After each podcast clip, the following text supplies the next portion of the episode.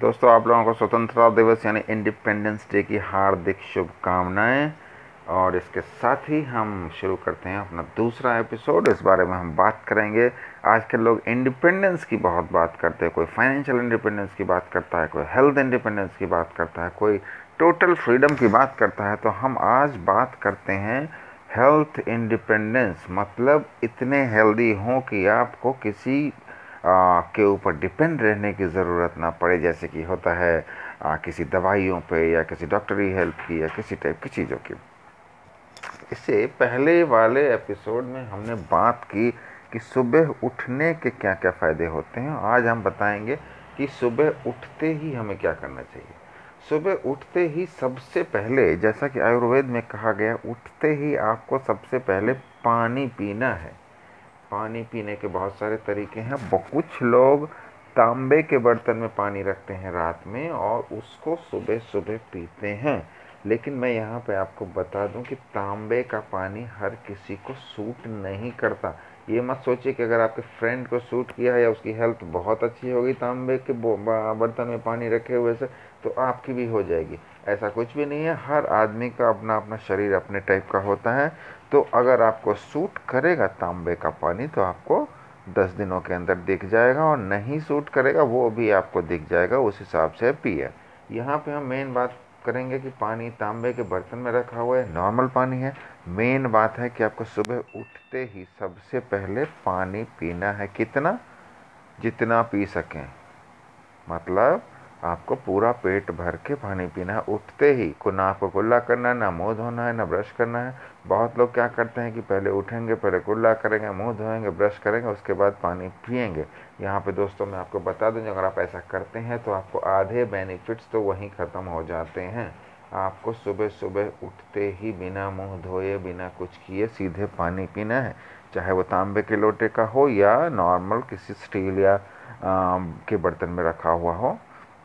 सुबह सुबह आपको भरपेट पानी पी लेना। उसके बाद जो मैंने पहले बताया स्ट्रेचिंग एक्सरसाइज करनी है। स्ट्रेचिंग एक्सरसाइज करके उसके बाद आपको नित्य क्रिया से निवृत्त होना है। उसके बाद आपको अपना रोज रूटीन वर्क शुरू करना है। सुबह का पानी पीना बहुत ही फ़ायदेमंद होता है। डाइजेशन के लिए पूरे बॉडी को डिटॉक्सीफाई करता है। आपको कॉन्स्टिपेशन की अगर आपको शिकायत रहती है, यानी कब्ज़ की अगर शिकायत रहती है, उसमें फ़ायदा होता है। और ओवरऑल आपके बॉडी में जो टॉक्सिन्स जमा होते हैं, उन सबको क्लीन करने में बहुत ही फ़ायदेमंद होता है। इतना करने के बाद जब आप कर कर लें, उसके बाद सबसे पहले आप, जैसा कि मैंने पहले भी बताया है कि थोड़ा सा कम से कम 15 से 20 मिनट का एक्सरसाइज ज़रूर करें, जो कि आपके लिए बहुत ही फ़ायदेमंद रहेगा। अगर आप इतना करना शुरू करते हैं तो समझिए आप हेल्थ फाइन इंडिपेंडेंस की तरफ़ आपने पहला कदम उठा लिया है। यानी कि आपने एक स्टेप उठाया जिससे आपकी आने वाले भविष्य में हेल्थ अच्छी रहेगी। दोस्तों, यहाँ पे ध्यान देने वाली बात है, अगर आप ऑलरेडी डायबिटीज़ हार्ट के डायबिटीज़ के पेशेंट हार्ट के पेशेंट या किसी और तरह के मेडिकल कंडीशंस मतलब के पेशेंट हैं तो उसको ये ठीक नहीं करेगा। हाँ ये है कि आपको उसे मैनेज करने में काफ़ी हेल्प करेगा ये सुबह उठने की और सुबह पानी पीने की आदत। क्योंकि अगर आपका डाइजेशन सही है आयुर्वेद के हिसाब से बहुत सारी बीमारियाँ हैं मैक्सिमम बीमारियाँ पेट से ही निकलती हैं और अगर आपका डाइजेशन सही है, आप कॉन्स्टिपेशन का शिकार नहीं है तो काफ़ी बीमारियाँ होती ही नहीं है। और जो होती है डाइजेशन से रिलेटेड है, वो काफ़ी ठीक हो जाती है।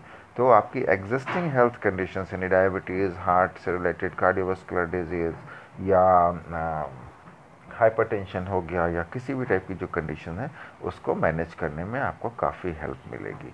तो आप इस आदत को आप आज ही से अपना लीजिए और इसके साथ ये मैं बताना भूल गया कि अगर सुबह आपको बेड टी की आदत है तो उसे तो आप जितनी जल्दी छोड़ दें, उतना ही अच्छा सुबह सुबह बेड टी आप कभी कभी ले सकते हैं, लेकिन रोज़ लेने की आदत बिल्कुल ना लगाएँ।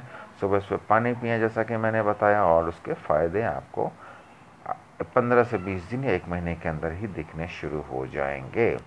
तो ये पॉडकास्ट सुनने के लिए दोस्तों बहुत बहुत धन्यवाद। हमारे अगले पॉडकास्ट की वेट कीजिए, और हम बहुत ही जल्दी ही किसी अच्छे टॉपिक पे आएँगे, जो कि अच्छे टॉपिक पे बात करेंगे, जो कि आपके हेल्थ के लिए बहुत ही अच्छा रहेगा।